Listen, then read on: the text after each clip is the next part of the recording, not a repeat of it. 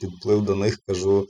Хлопці, бачу, у вас тут каяки, там спас-жилети, спас-канци, шлюпка на воду спускається. Кажу, що за двіж? Вони кажуть, ну так і так, у нас тут будуть показові такі штуки. А я кажу, а де сапи? Вони кажуть, нема. Це подкаст АВС Ладе. АВС Ладе. АВС Ладе. АВС Ладе. Це подкаст АВС Ладе. АВС Ладе. АВС Ладе. АВС Ладе. Всім привіт. Черговий випуск е, подкасту АВС Ладе.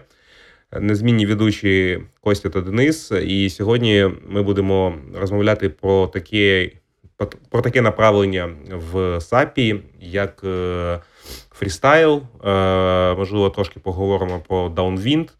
І з нами своєю цією інформацією і всякими цікавинками поділиться Єгор. Єгор, вітаємо тебе. Привіт, привіт, хлопці. Дуже приємно. І нам приємно. І перше класичне наше питання. Е, Розкажи, будь ласка, свою історію. Як е, ти потрапив в веслувальний спорт? Е, Як в тебе сталося, з чого почав всі всі ці нюанси? В цілому, ну, я далекий був в своєму житті від води, веслувального спорту. В 17-му році, досить випадково гуляючи в парку міста Запоріжжя з дитиною, дружиною, побачив сапи.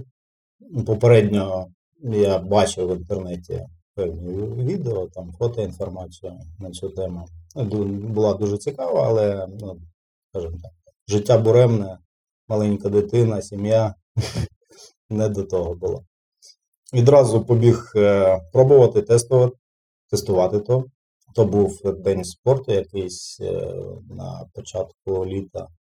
І ну, по факту то був перший день, коли я побачив живу САП, е, спробував, що то таке. І ну, це мене зацікавило досить сильно. Нарешті ми спілкуємось з людиною, котра не почала займатися там з 6 років, все життя цьому присвятила, а прийшла трошки пізніше. Продовжуй, будь ласка.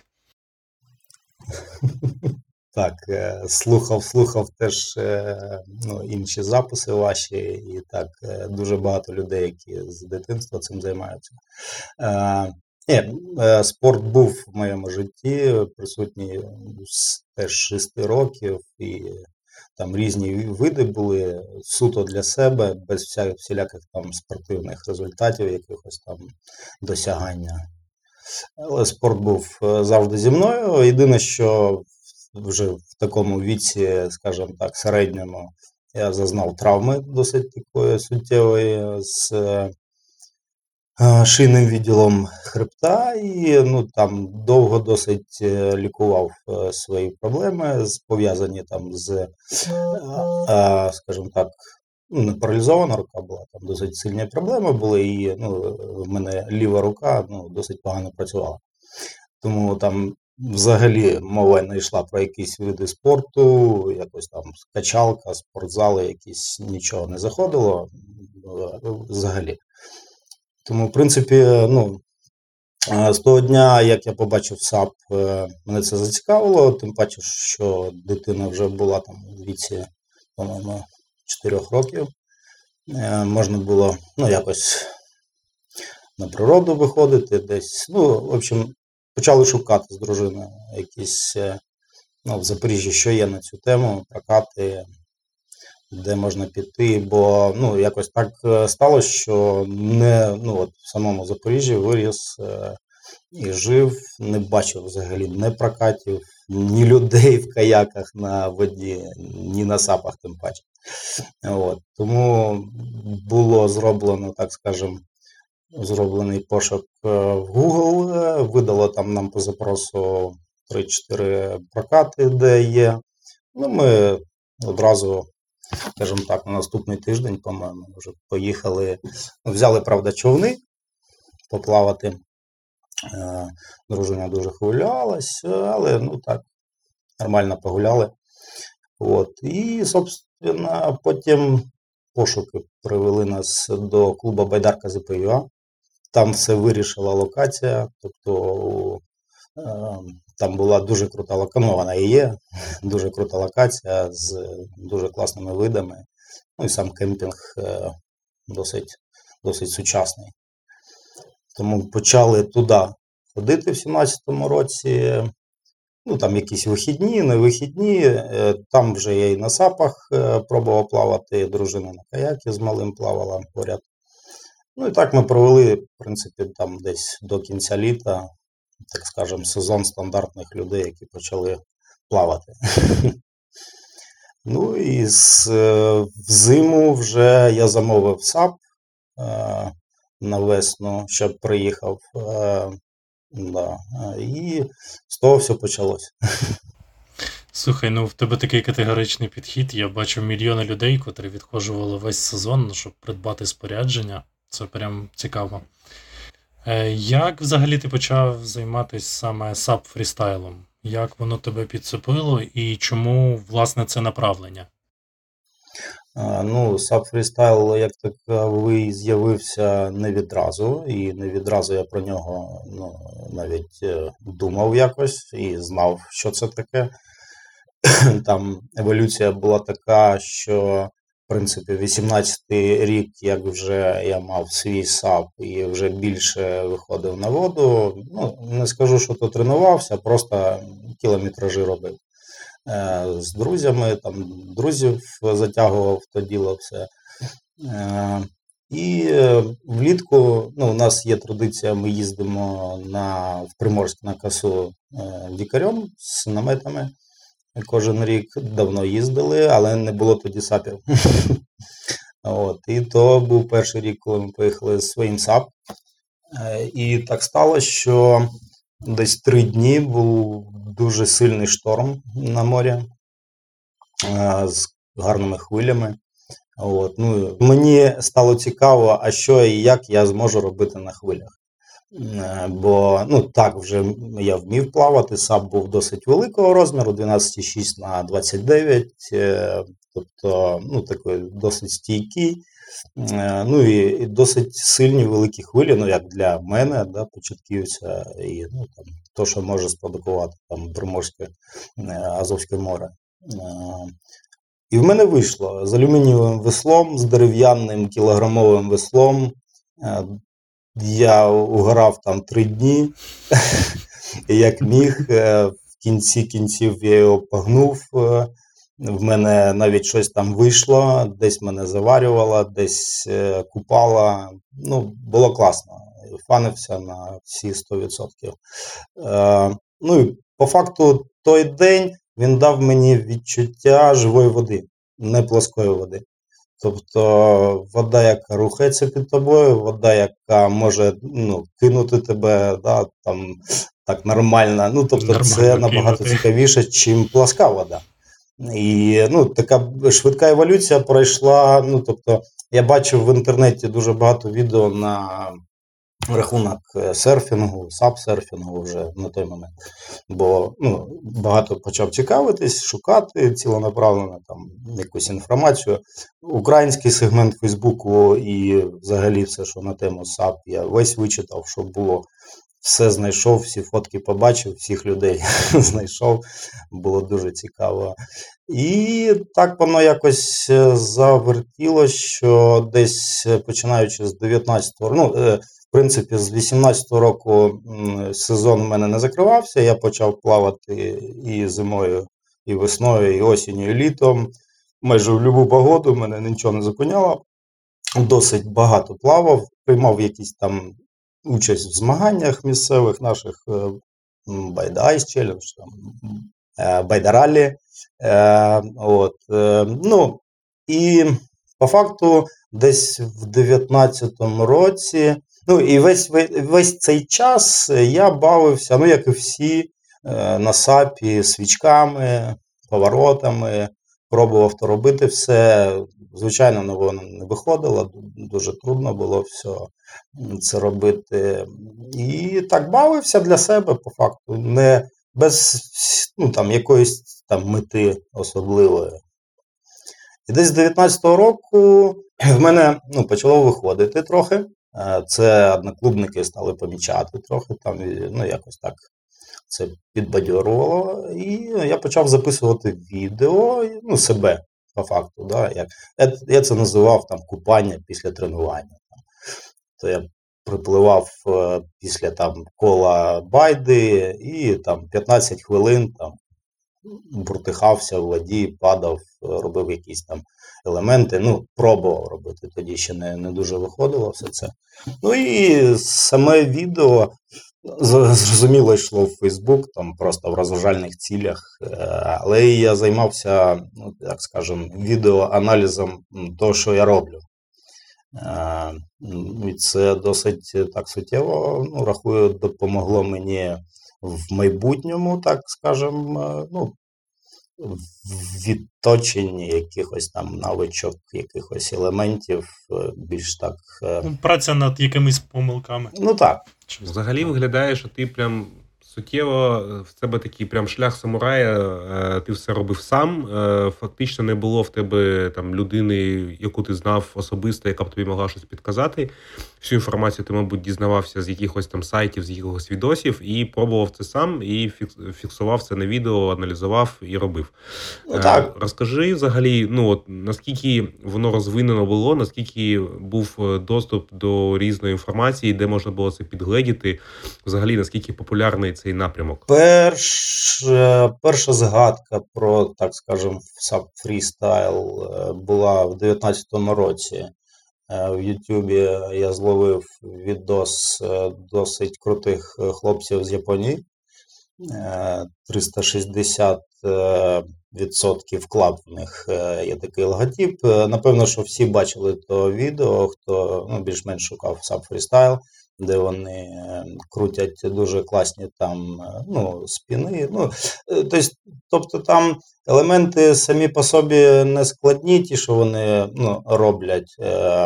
Але ну, з японською, так виразити, то ну, точністю доведення якихось рухів до максимально плавних таких ну, повільних, е, цікавих. Тобто це досить смотрибельно, як для мене. Е, І ну, то таким стало поштовхом, щоб вдосконалювати себе. Бо в мене вже щось вийшло там трохи. Ну і по суті діла, трохи в них підглядав, дивився. Ну, е, по факту, на сьогодні я можу сказати, що е, с- е, Sub Freestyle він включає в себе все, що е, має, наприклад, е, сабсерфінг, е, все, що має whitewater е, саб, е, тобто рухи, елементи. Ну, е, тут не е, мова не про самі трюки, а те, як ми ходимо по дошці, щоб не впасти, да, як ми її там, тобто, ну, доводимо до якихось крайніх положень, е, щоб це ну, хоч якось було цікаво е, і, ну, і глядачу, і собі. Е, От, тобто, всі ці види вони теж дають досить е, ну, цікаву інформацію. Багато теж в Ютубі, багато в Фейсбуці шукав, де на Whitewater сапах ганяють люди. Ну, якось так. Слухай, у мене тут таке цікавеньке питанька а, з приводу відмінності спорядження. Тобто, звичайний САП е, всі собі уявляють, в залежності від того, в яку пору року, як вдягатись. А саме для фрістайлу, чи є якісь певні особливості по одягу, по спорядженню, для того, щоб себе комфортно почувати та взагалі тренувати всі ці прийомчики. Е, ну, знову ж таки, як доводить практика, яку я через себе пропустив, то були травми, були неприємні якісь е, забиття, потертості, які ну, провокуються в процесі, так скажемо, виконання трюків, е, вплоть до зламаних кісток. Тому е, одяг, ну, звичайний неопрен я використовую фірми PQ. е, Мені дуже подобається Long John, е, там курточки їхні. Ну, тобто нічого такого там якогось е, спеціального. Використовую ну, пояс обов'язково, бо ліж до ноги кріпити не дуже ну, класно. Воно запутує ноги досить сильно. Ну і взуття, звичайно, обов'язково взуття. Спочатку я використовував звичайні якісь там каралки, е, потім е, купив вже ну, там, для зими собі необренові бути. Ну і вже в 21-му році хлопці з Київ Каякс порадили Астрал Лаяки. Дуже неслизьке на той момент е, намагався виконувати елементи на носі сапа, де нема е, нема п'янки. Е, і це було досить слизько. І хлопці порадили такі черевички, літній варіант. ну, Гарантували, що вони дуже не слизькі. Ну, по факту так і є. Тому обов'язково для сап фрістайлу обов'язково рахую важливо довгий рукав літом, обов'язково взуття з максимально тонкою підошвою, щоб відчуття залишались, бо чим товша подошва, е, тим гірше. Ну, якось так. І боксерські рукавички, щоб наламати пальця. Боксерські. Е, я на нозі ламав е, плюсніву кістку, якось виконував елемент, я її називаю задня свічка. Тобто, це коли ну, повертаєшся до корми лицем і ставиш сап на свічку. В такому положенні передня нога в мене ліва, в такому випадку, вона внизу на кіктейлі стоїть. Ну і права задня підтримує сап просто як точково. І виходить, коли е, піднімаєш дуже високі кути, е, то сап він, ну, як і у всіх, вилітав колись з-під ног, е, як ракета така, стріляв вверх. Тобто я лічу вниз, а сап летить вверх. Ну і я був босий в той день, і так виявилося, що я вдарився.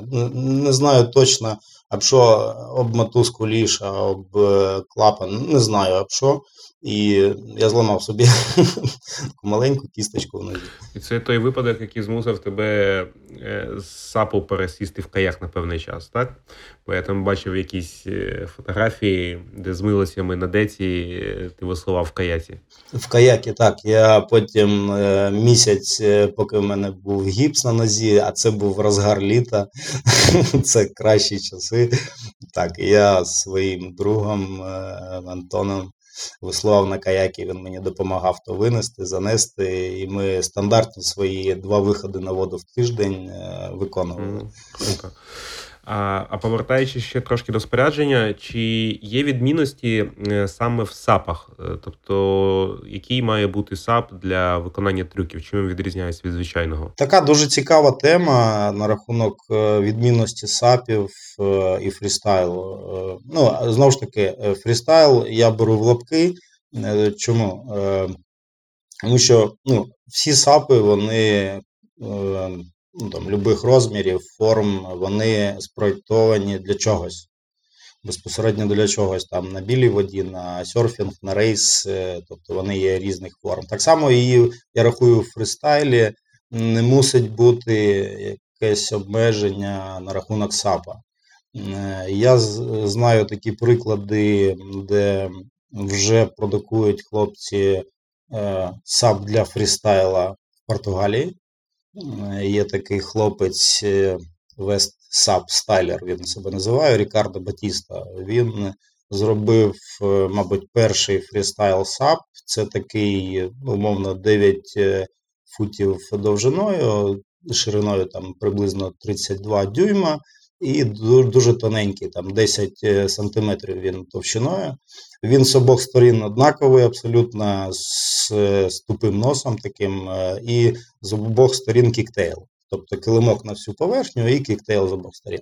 Такий сап в цілому, ну, на, на мій погляд, він може існувати, але, ну, скажімо так, е, кількість якихось елементів, які можна виконати на ньому, вона ну, ну, вона менша, чим е, це можна робити на різних сапах різної довжини, ширини, там, не знаю, товщини.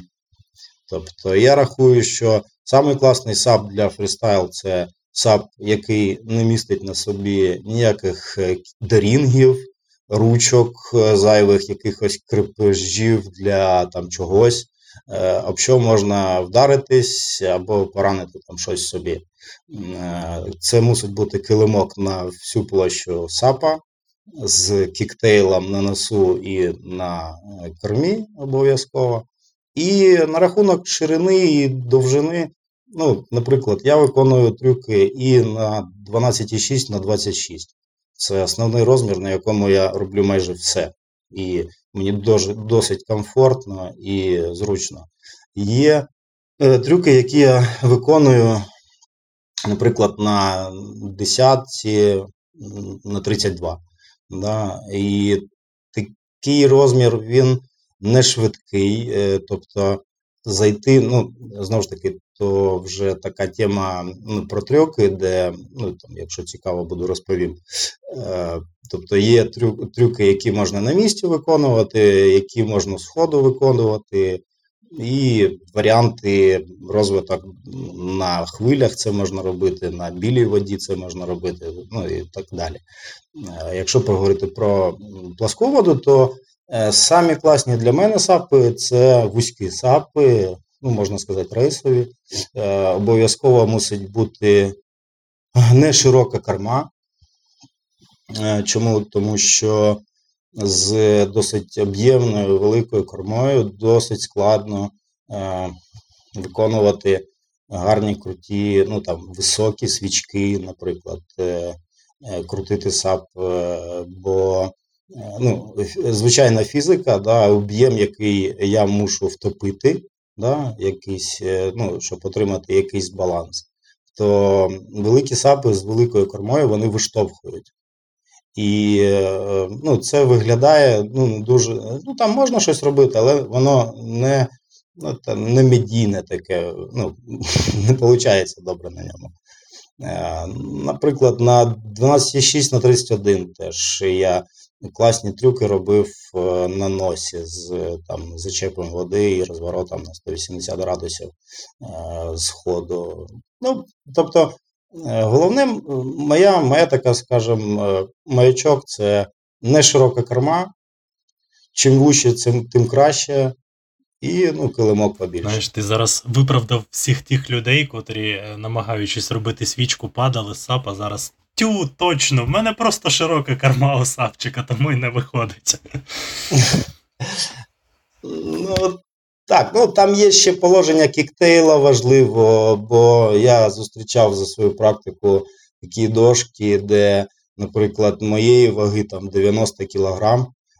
Це якщо літом на суху е, моєї ваги не вистачає, щоб е, ну, е, придати, скажімо так, втопити тут ту корму з кіктейла, і приходилось заступати за нього, а там вже слизько, там клапан, ну і всі ці діла. І тому ну, я рахую, що ну, і kicktail мусить бути в тому місці, де він мусить бути под вагу райдера. Ти вже трошки почав е, розказувати про трюки. Е, Мене назріло питання. Е, я так розумію, ну там є певний ряд якихось трюків, е, вони відрізняються по складності. Чи не виникало в тебе бажання, чи може ідеї, що придумати якийсь свій трюк? Чи вже всі варіації вже кожен щось зробив, і просто потрібно їх практикувати і повторювати? Ну е, не знаю наскільки я можу претендувати на ту е, ну, оригінальність, але десь ну, може, половина трюків, які я, в принципі, там записував, і є в мене на там, YouTube, на Інстаграмі, то ну, це моя повна, так скажемо, задумка і придумка. Е, я не беру в рахунок е, ті там кросбоу, повороти якісь, е, де це робиться на різних сапах по-різному. Але ну, я намагався це робити якось по-своєму, щоб внести якусь таку ізюмінку медійну е, в ці речі, щоб це не виглядало пресно. Е, бо проблема е, в цілому проблема саб фрістайла, якщо можна так виразитись, то це навіть ті люди, які зараз в хто роблять і намагаються якось розвивати то все, дуже слабка, як на мене, ну, медійна складова. Тобто вони неякісно записують свої спроби, це не цікаво дивитись. Ну, тобто, є ну, є якийсь там. Якісь просмотри є, але ну, мені принаймні от, у Батісти не цікаво, бо ну, знімає він це не дуже гарно. Не Японці дуже класно. Не епічно може. Японці класно роблять, е, у них е, фони там шикарні з горами, з вулканами е, на морі. Да, І там з берега їх знімає хтось на камеру з зумом нормальним буває. Я свої відео пишу на GoPro, чіпляю до боїв, там, до якихось там щось пропливало поряд, там, або там, ну, друг мій Антон багато там ходових якихось трюків, де паралельно ми пливемо, і я роблю трюк, а він записує. Ну, тобто так. Да, До речі, теж якось я було цікаво. Ну, тобто, те, що в динаміці, то зрозуміло, що хтось має бути там їхати за тобою, а те, що вішати на бої, ну, це прикольний підхід. А а з приводу відосів, дійсно, я не знаю, чи в мене це просто є так ютуб налаштований. Я коли просто вбиваю Sub Freestyle, то в мене там да, перші е, тих японців я давно якось бачив, коли раніше гуглив. А зараз мені оцей португалець виходить, я не пам'ятаю точно, е, як він Так, Батісти дуже але багато. Саме... Так, так. Угу. Але саме цікаве, що е, чомусь е, перший результат пошуку це саме твій канал мені видало. Тобто виходить, що я не знаю, воно дійсно настільки цікава і динамічна, прикольна штука, але її висвітлення чомусь дійсно чомусь вона якось сильно програє в цьому. Ну, це важлива частина, яку я хочу розвивати далі. Е, медійність цієї штуки. Е, я навмисно наразі не говорю про яких, якісь назви трюків або якісь там. Да, Бо мені це ну, на цьому етапі не цікаво. Е, мені хочеться робити ще ще краще, щось нове придумувати. Тобто, я коли передивляюсь свої трюки, я там бачу, де я можу в зв'язку додати ще якийсь елемент або замінити там, і ця зв'язка буде інакше виглядати. Е, тобто Головне, що я хочу показати людям, е, наскільки це ну, е, гарно може виглядати, е, щоб більше заохочувалось людей. Є ідеї різні, як це знімати, наприклад, в басейні, де прозора вода з ракурсу з-під води, як працює весло, як на опорах там весло працює або на якихось елементах окремих, і ну, там з двох-трьох ракурсів щоб це можна було потім монтувати в цікаві якісь такі. Ну, нехай це буде те саме, що я там робив вже, але я хочу показати це з іншого ракурсу. Не сухо, щоб це було виглядало. Мій YouTube наразі він е, як е, кладовка відосів, я його ніяк не розвиваю, ніяк не в мене основний робочий інструмент це. Е, там Е, в принципі, є західна аудиторія, яка які, яка в певний момент зацікавилась е, ну, тим, що я роблю. Тому YouTube не видає пошук Google. Ну і там те, що є, воно ну так, можна дивитись, хто цікавиться, і там якісь тренування, які я роблю там, сам для себе викладаю, там просто як свалка відео. Слухай, ну все одно ж викладаєш, перегляди є, тим паче є інстаграм.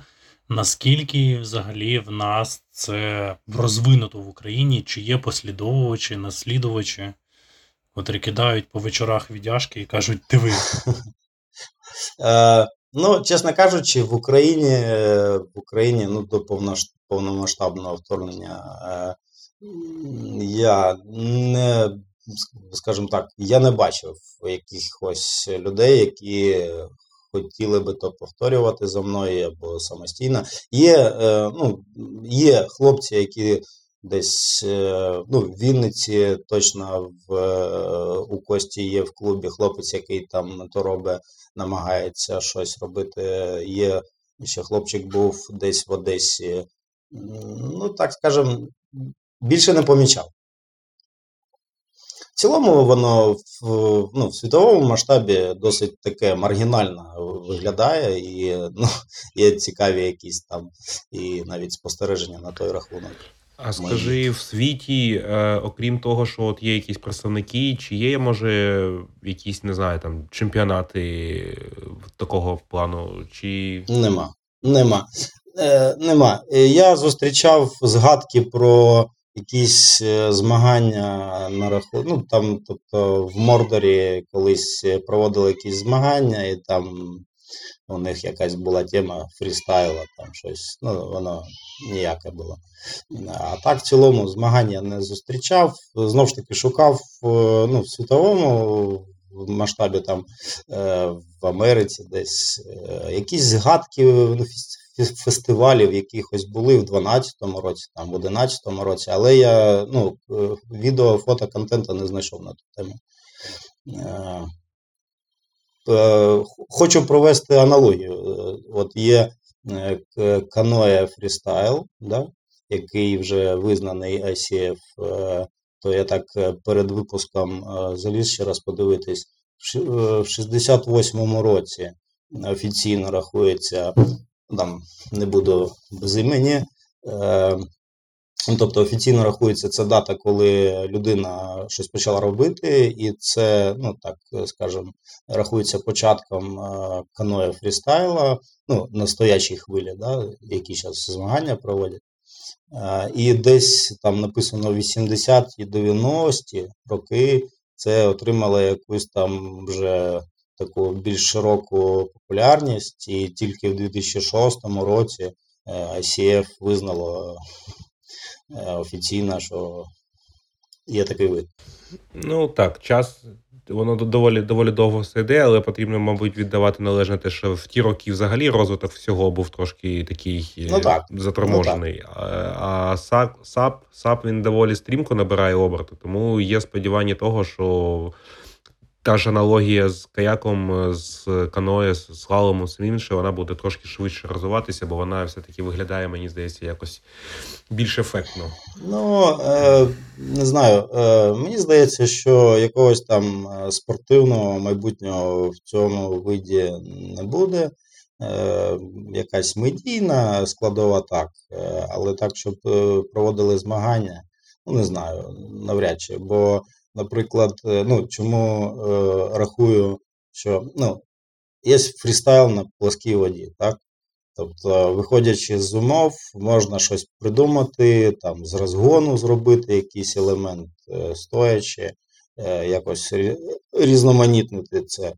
Але ну, саме цікаве, наприклад, що я вже ну, робив, то якісь елементи на хвилях під час серфінгу да, на даунвінді. Або там на білій воді якісь стрибки я виконував, у мене виходило. то там На Харківську бочку ми їздили з е, ребятами з байдарки. І ну, там, тобто, я теж пробував неї в інших умовах, і по факту вона так і є в світі. Що, наприклад, японці ці там Казунорі Хірама, Хіроян, е, хлопці, які мають клуб, який е, водить людей е, по гірським річкам, да, і в них там 95% води це бурхлива вода. І вони там мочать трюки теж. І я рахую, що ну, якось можливо дійде, як і в каное фрістайл до якоїсь стоячих, але воно існує. Це River Sub Surfing називається. Це коротенькі сапи, де люди виходять на стоячу хвилю і роблять трюки там. Воно по факту вже існує давно. Але ну, я до тих спотів ще не доходив. Е, якось так. Тому не знаю, на рахунок е, фрістайлу на плоскої води, воді, яке майбутнє може бути, не знаю, не знаю. Слухай, ну а на Whitewater, ну як як це правильно поєднати? Чи є зараз в нас вже в першу чергу в Україні котрі люди, котрі чудять на бурхливій воді?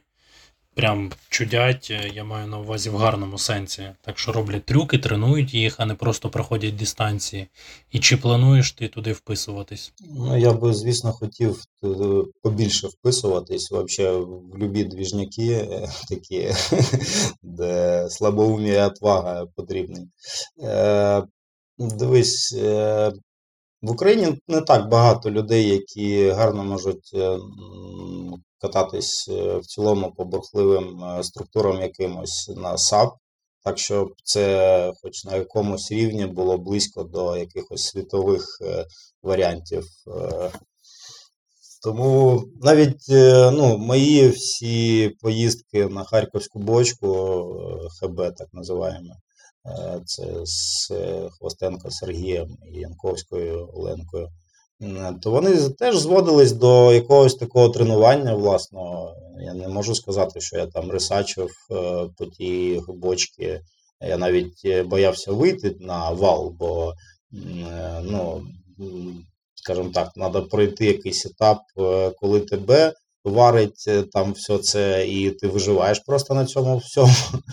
Е, А потім вже щось виходить, і ти вже ну, там сміліше становишся. Наприклад, в Мегію я ну, скільки років хотів поїхати, так і не, не склалось, на жаль. Е, Там теж якісь є водні структури цікаві, але, на жаль, я там не був. І ну, якось так. А може, ти підкажеш взагалі, е, які от в Україні є споти? е, От, типу, ну, зрозуміло, що харківська бочка, вона там трошки зараз е, не актуальна, але от там Медія, і де є от такі от саме споти для того, щоб можна було там побавитися на, на сапі? Напевно, що самий крутий спот для саме саперів існує в Запоріжжі. Е, В Запоріжжі цей спот називається Дурна скеля, і всі, хто в принципі приїжджав е, в Запоріжжя на змагання, він знає про цей спот. Єдине, що так сталося, що, наприклад, е, до 20-го року я скільки там проводив часу і зимою, і літом, то той спот я не використовував. Тобто це така вузька ділянка між скелями, е, де часто, як Дніпрогес скидає воду, е, утворюється стояча хвиля, і там ну, досить цікаві структури водні для такого ну, стоячого серфінгу, так сказати, для навчання цьому. А якщо скидає дуже гарно, то там прям можна повиживати навіть. І десь з 20-го року, якось так, е, не знаю, чим пов'язано, е, більше почав ловити там хвилю, і врешті-решт я 21-й і 20, е, ну там 20, там 20-21 рік е, я нікуди не плавав далі того споту. Якщо я пропливаю повз, вийшов на тренування і там дають воду, то я нікуди не пливу, я там гасаю. Тобто це дуже крута локація. В мене є відоси на цю тему. Там, ну, вони, е, скажімо так, е, не досить цікаві, може, але для тренування то супер місце. І я там друзів своїх натаскував, як серфити. Тобто, так скажемо, пробні робив е, варіанти, коли я обучав людей там заходити на хвилю.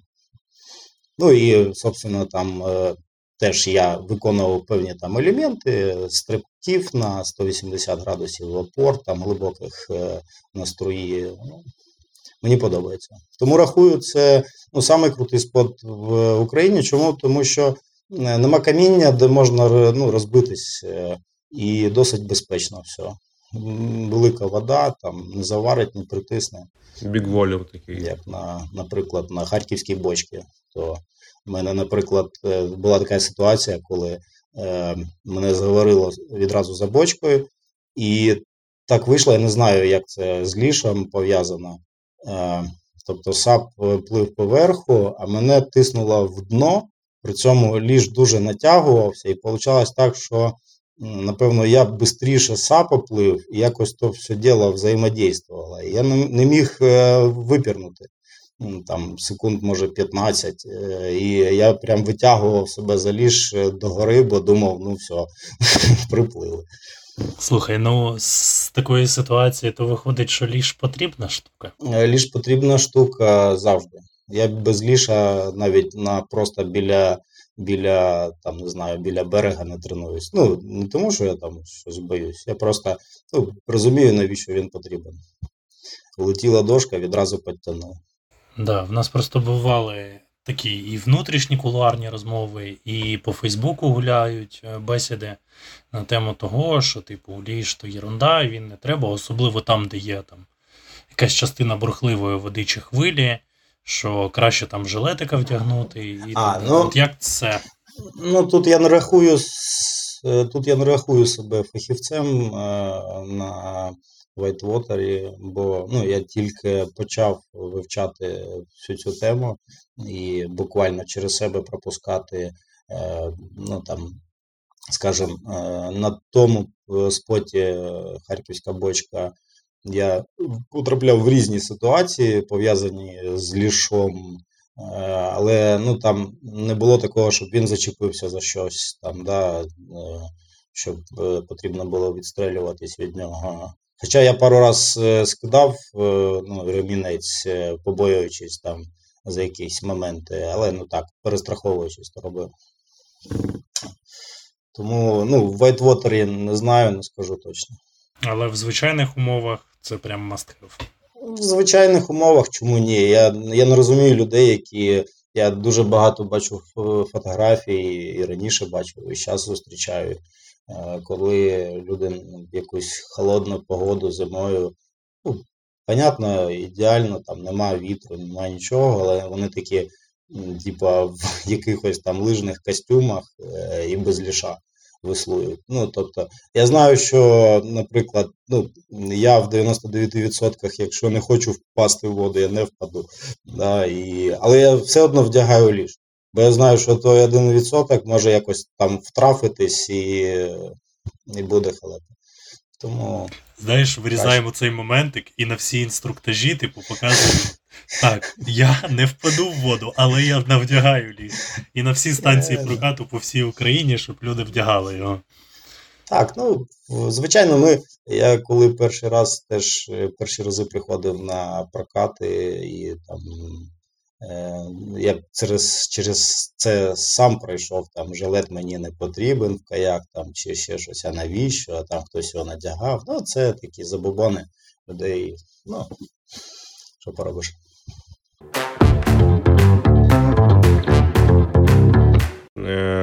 Ти вже чіпав тему е, бурхливої води, сапсерфінгу, і ще одне з твоїх захоплень це м, даунвінд. Розкажи взагалі, що це за напрямок такий, і в чому його особливість. Е, Чи можливо там є якісь е, відмінності, можливо, по спорядженню, там, по одягу? Downwind це, мабуть, моя найулюбленіша після фрістайлу, або я не знаю, що, що краще. Е, Просто плоскої води в мене в житті більше, ніж хвиль з напрямком там хоча б в кілометрів 15-20. Тому, ну, на жаль, е, це вирішує. Було б, е, як, наприклад, на річці Худрівер да, в Америці, де е, там з океана дує постійний е, там вітер, е, і ну, там річка м'яка для всіх вітрильних варіантів. Там, ну, тобто там постійно є вітер. Хотів би там жити. Е, в цілому, знову ж таки, як для України, я рахую, я непогано з цим справляюсь з даунвіндами. Ми робили різні варіанти і клубні, і де, скажімо так, і дівчата з нами плавали на там 20 кілометрів, е, де с- слаб, слабкий вітер. В чому відмінність? е, В чому відмінність? Це кайф. Стовідсотковий кайф, коли ти, е, ну, е, скажімо так, ловиш ту хвилю, вона тебе везе. Е, Я ну, не маю досвіду серфінга класичного, да, там, або сапсерфінга, коли на шортбордах люди гасають по великих хвилях. На жаль, не, траплялось в мене такого. Але на, мовно кажучи, там навіть на дувасті 12,6 на 26 е, цілком ймовірно даунвіндити, серфити і там, ну, робити сети там, де ти їдеш на хвилі там по 50 метрів і більше. Тобто зараз. Дуже цікава тема. Е, Знову ж таки, виходячи з локації, що ми, ну там у нас е, в Запоріжжі є верхній Бєв, де е, приблизно є там 20 кілометрів прямої, умовно кажучи, і е, відкрита вода в Каховському морі е, водосховищі. Там ну, ми плавали з е, байдаркою там 24 кілометри хорошого такого вітру. То ну, досить цікаво. Я скажу, що в мене якось воно паралельно розвивалось і даунвінди, і фрістайл. Я рахую, що та підготовка, яку я отримую на ровній воді, е, роблячи фрістайл, вона дуже мені ну, допомагає на, на хвилях.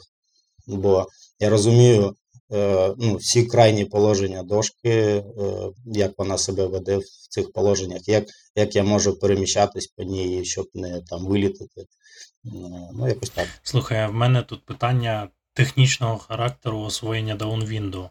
Він потребує там великої кількості зусиль та навичок. Чи умовно 5 разів покатався і іди шукай свого вітру, щоб тебе понесло. На твою думку. Я думаю, тобі, щоб п'ять разів покататися, то там вже рік, мабуть, пройде, щоб зловити нормальний вітер. Е, Ну так. е, Ні, ну я взагалі в цілому, що ти 5 разів відвідав станцію прокату, покатався по 2 годинки там чи по годині. Ні. Ні, не, так не, не не, не поїде така людина. Не поїде навіть е, після, ну, е, знову ж таки, доводилось е, друзів тренувати в умовах даунвінду. Е, І друзі, які ну, досить впевнено плавають по рівній воді, і ну, досить міцні хлопці. Е, Але виходячи на хвилі, це геть інша історія. Тобто там впевненість вона вивітрюється за 10 хвилин по великому рахунку коли- людина накупує і там намотує лішом до дошки і просто відмотати себе від дошки. Хоча це не якісь там катастрофічні умови, де там вітру 40 вузлів і щось таке там бешені якісь хвилі летять. Тобто це досить помірні умови з невеликими хвилями, але ну, все одно воно дає дисбаланс людям. Сильно. Коротше, кайфу мало буде, якщо не шариш. Ні, це кайф буде. Кайф буде класний. В будь-якому випадку це досвід буде. Але тут ну, важливо розуміти, на який вітер е, людина йде. Тобто даунвіндом можна назвати там е, на прокаті хтось е, відплив від станції десь і схопив трохи вітру, і це був даунвінд в нього, і це був досвід. В будь-якому випадку це був досвід, навіть якщо це він не їхав по хвилях, е, але він відчував, як навіть там поштовх, е, там якийсь там порив вітра може тебе скинути з дошки просто, просто поривом вітра. І це, це вже, вже даунвінд. Чому ні? Тобто, суто технічно, якщо я стояв на шестимісному сапі, ми розкрили гамак і нас несло вітром, це теж був даунвінд? По факту так. Все, я downwinder. Дякую, дякую. Красавчик. А, так, а все-таки по зусиллях е, це воно якось співставляється з звичайним сапом, чи там все-таки е, вітер грає свою роль, а тобі просто потрібно більше якось за технікою слідкувати? Чи потрібно бути моцним хлопцем, щоб е, даунвіндити? Е, Значить, е, ну, підготовка фізична в цілому мусить бути, е, тому що, наприклад, е, ну, от ми ходили неодноразово з Сергієм Хвостенка, з Кірілаш е, Олександром, там і ще е, там Ліпара з нами ходить е, Рома. Е, І ну, я рахую Хвостенка, Кірілаша більш підготовленими е, в плані витривалості, чим я. Е, тому що я не ну там я аматор, спортсмен-аматор, і тим паче, що я не люблю довгі дистанції. Там для мене це катастрофа, дихалка і всі ці речі. Але я скілово, ну напевно, краще них. І така ситуація, що, наприклад, е, там після 5-10 кілометрів е, всі мої скіли можуть раптом зникнути. Чому? Тому що я ну, просто фізично Е, там ну, буду досить виснажений. І все, і все перестає працювати. А людина, яка, наприклад, має менше скілов, вона там, ну, може, більш акуратно їхала, там менше падала. Е, і, ну, скажімо так, е, в сенсі відстані і подолання цієї відстані, то перевага в нього буде. Так само останній наш даунвін з Хвостенка Сергієм зимою 20 другого року по там новому руслу Дніпра. Ми так зробили на швидкість. Е, це був у нас перший тестовий такий варіант, коли ми е, ну там 10 кілометрів відстані е, вирішили зробити на швидкість е, ну, як перегон. То в принципі. Е, певно, там, мабуть, е, 75% дистанції я був попереду за рахунок е, того, що я більше ну, серфив, більше їхав на хвилях, і під кінець я просто ну, видахся. І Сергій мене ну, просто об'їхав mm. на фініші і все. На досвіді. Такий вичекав момент. Ти зараз знаходишся у Польщі і там вже проводиш тренування. Е, Розкажи взагалі, як е, наскільки там розвинен е, цей вид як SAP фрістайл, і які люди приходять до тебе? Тобто, це приходять люди, які хочуть якось вдосконалити свої скіли в фрістайлі, якщо там такі є, чи це просто люди, які хочуть е, спробувати щось нове? Як взагалі з двіжухою саперською в Польщі? Двіжуха двіжуха САП в Польщі я поки що не ну так е, скажімо, е, глибоко не не знаю, як то виглядає, бо приїхав зимою сюди, і ну, я був на воді а решта ні. Я їх не бачив. Е, Є форум, де досить е, багато людей е, ну, активно там, звісно, не так багато ведуть якусь там коментарі, залишають або ще щось. В цілому, САП в Польщі виглядає як апарат САП бюджет такий, хочу їхати з дружиною і щоб можна було сидіння при, примотати до ну там з двома лопастями весло. Оце так, мабуть, 90% запросів, які я бачив тут на форумах. Е, вживу я цих людей ще не зустрічав. Тобто, ну я тут, е, скажімо так, зустрічався з певними клубами, там е, людьми, які ведуть ці клуби, трохи плавали трохи знайомились, так скажемо. І звичайні люди, як в Україні, е, хтось е, там плаває 2-3 сезони. Ну, на рівні такому звичайному, звичайному, звичайному. Е, перше, перше тренування, яке ну, недавно зробили на тему фрістайл, скажімо так, люди, група була десь половину хлопців половину дівчат, і дівчата, можна сказати, що ну, геть погано плавали на сапі. Їх мотиви я мені не зрозумілі. Тобто, ну, на, на мій погляд, звісно, е, фрістайл можна ну, майстер-клас робити для тих людей, які мають ну, добрі, добрі, добрі навички е, володіння веслом, е, ну, там, щоб саме дойти до трюків. бо наприклад, е, вимушено ми почали з того, що там вивчали, які робити рухи веслом, як е, відчувати воду, що таке опори, як то все виглядає вживу, як навіщо воно потрібно, і так далі. Тобто там трюки аля там спри... стрибнути з пірса на сап, ну це теж трюк. Ти так зараз кажеш, для мене то вже не трюк. Я так виходжу кожного разу. А для більшості виходить, що це ще треба там не впасти. Ну, в цілому, ну, це не є така якась. Е, е, є багато людей, які е, вже придумали, як то вони роблять. Наприклад, був хлопець, який каже: а я ну, я стрибаю на сап з пірса отак. І я кажу: добре, це твій стиль. Але, ну, а, так, але є там певні варіанти, коли ти стрибаючи так, е, не втримаєшся, бо ну, там, так як ти там входиш е, веслом в воду, то в тебе в певні моменти не буде там опори на веслі. А варіант, е, який я хочу там вас навчити, він вам дасть там впевненість, що ви стрибнете там з двох метрів висоти на сап, і ви так само ну, не впадете.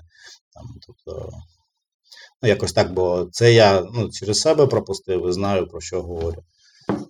Зрозуміло. Залишилось відпустити вуса, велику бороду для того, щоб бути мислителем і казати, щоб люди більше вірили. Я, я, я навчаюсь кожен день, е, сам себе навчаю, намагаюсь тренуватись. е, е, Люди зараз почали з'являтися е, там о сьомій ранку в парках е, і там мене на телефони знімають. В общем, там якось їм це дивно досить, що я не просто плаваю, а там ну, щось роблю таке і не падаю, і не, не падаю.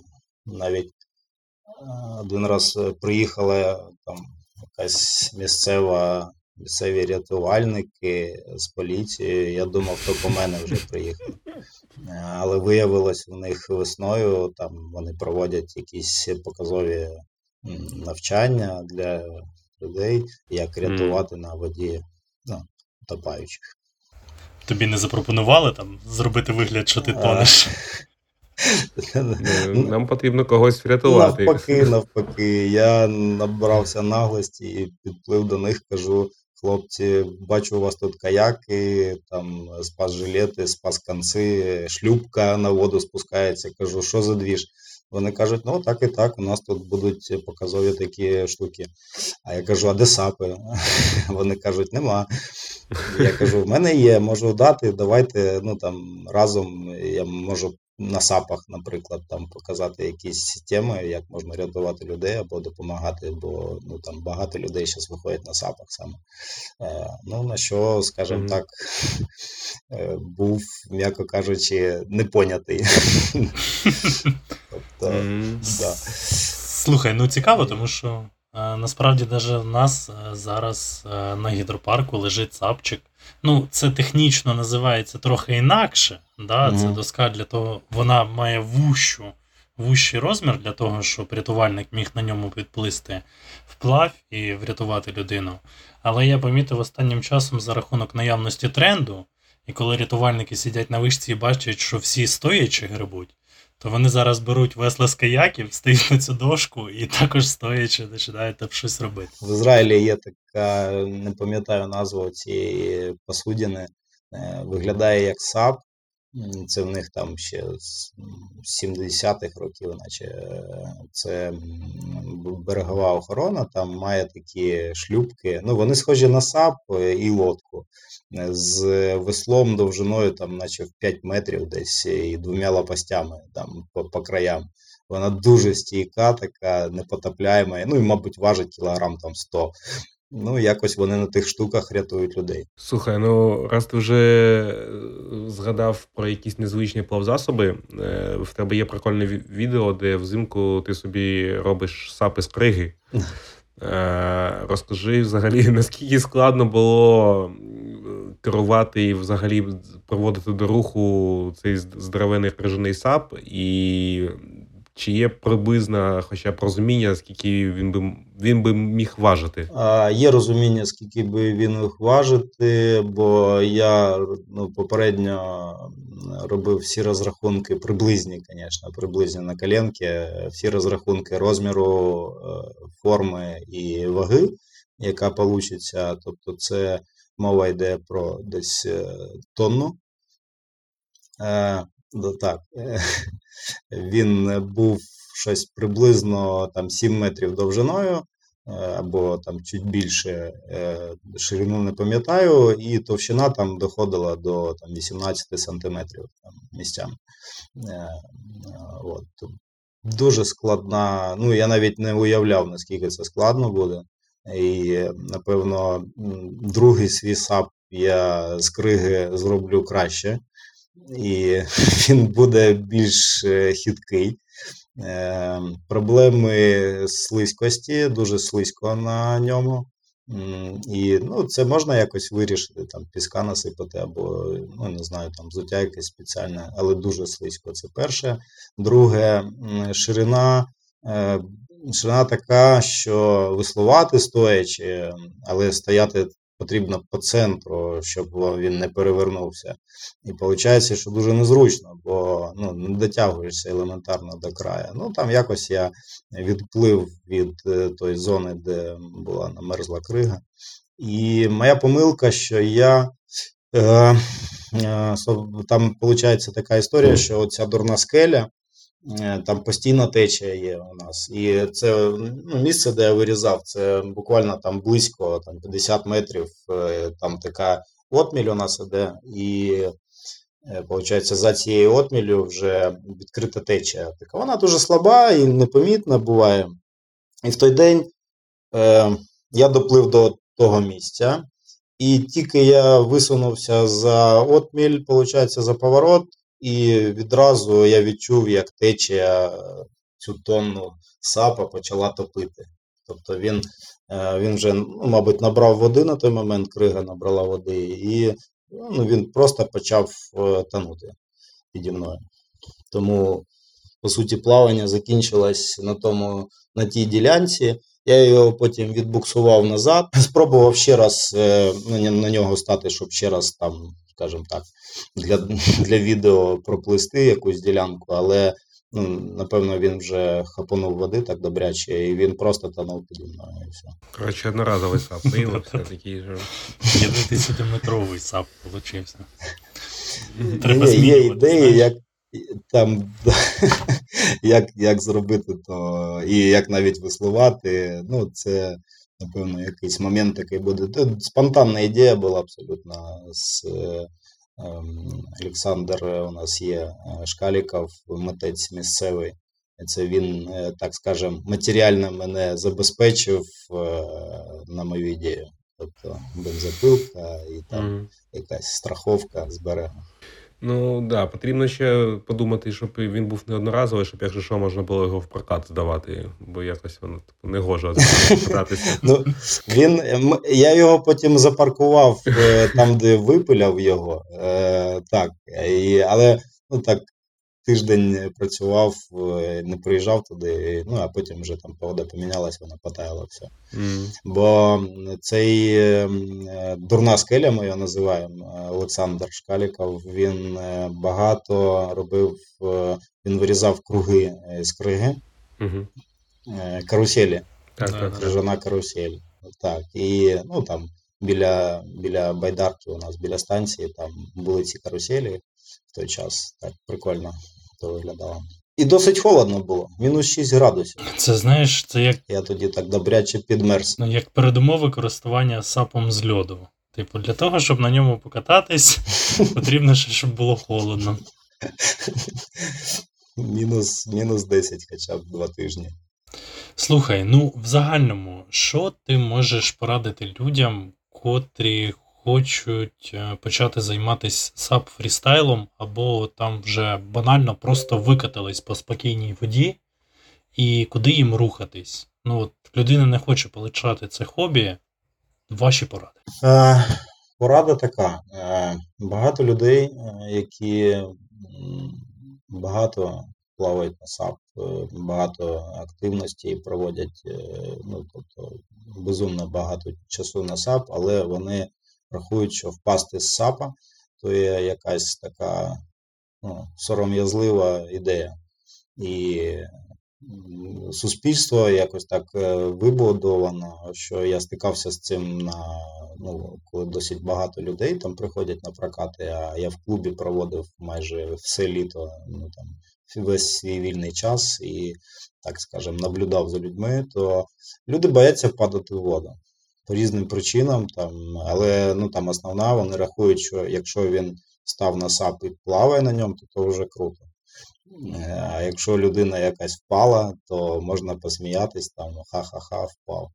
Е, я раджу не не зациклюватись на, на, над тим плаванням сухим на сапі, а робити якісь речі, які виходять за рамки там, скажімо, звичайності, шукати е, ті межі на сапі, де можна ну, якось цікаво, то вийти на пірс, зайти на пірс, не знаю, там е, елементарно там під час даунвінду розвернутися на 180 градусів і там знімати свого коріша, який пливе на тебе. Да? І ну, ти просто спиною назад пливеш е, на хвилі.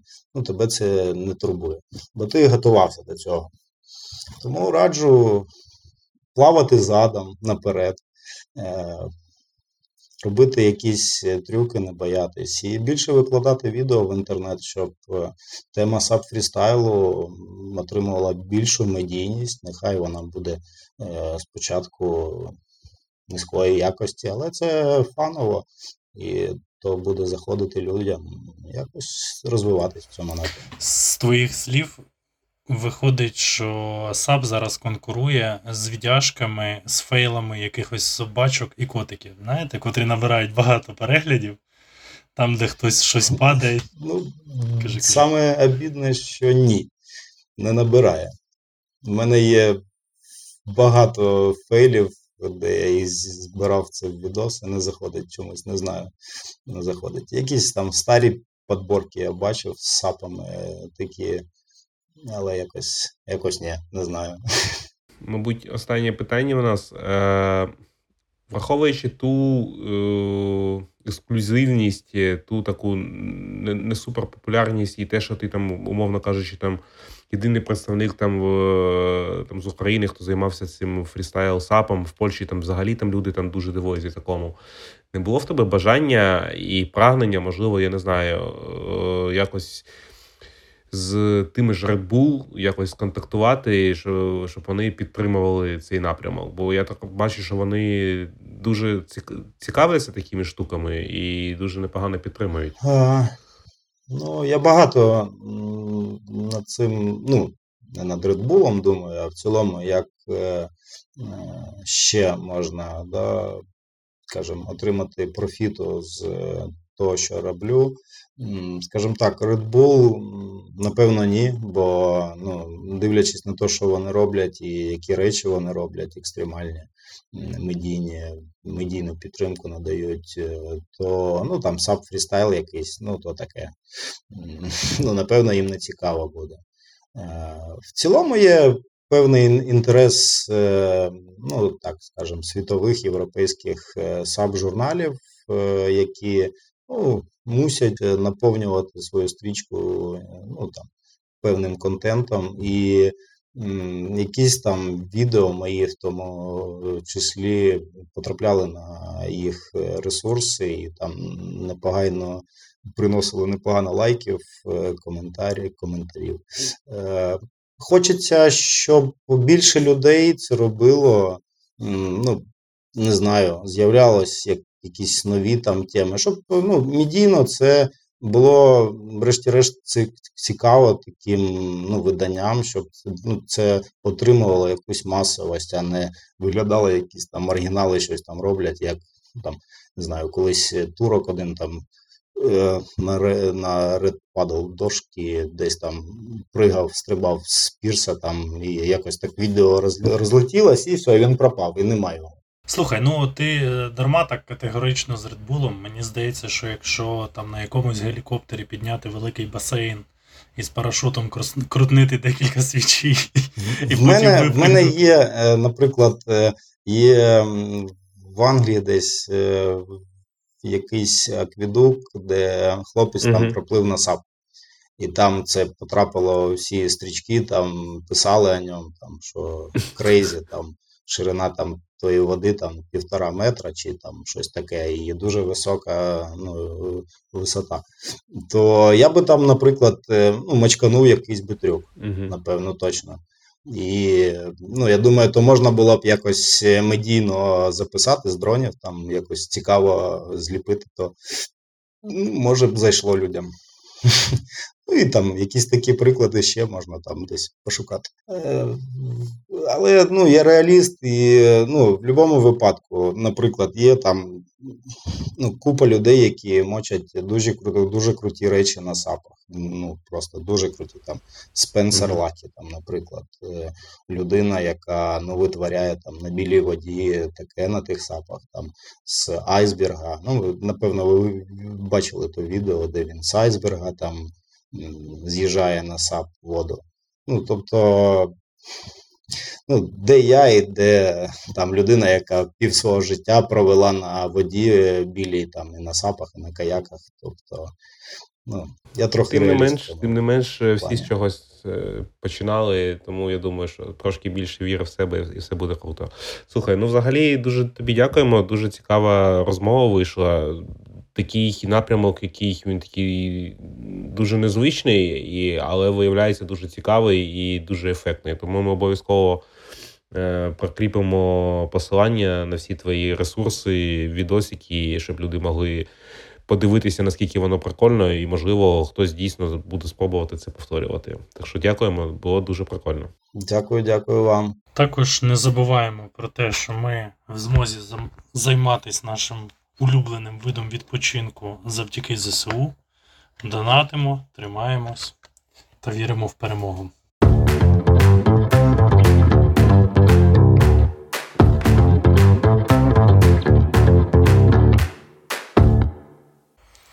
Слухай, ну тобі потрібно було жити в Києві. а Каяк центр тут відкривається в сезон по вихідним е, в п'ятій ранку місцями. От. І закривається. І іноді не закривається. Коли інструктора студенти сидять бухають біля прокату, знаєш, там третя ночі, і думають, чи йти додому, чи вже відкривати каяки виносить.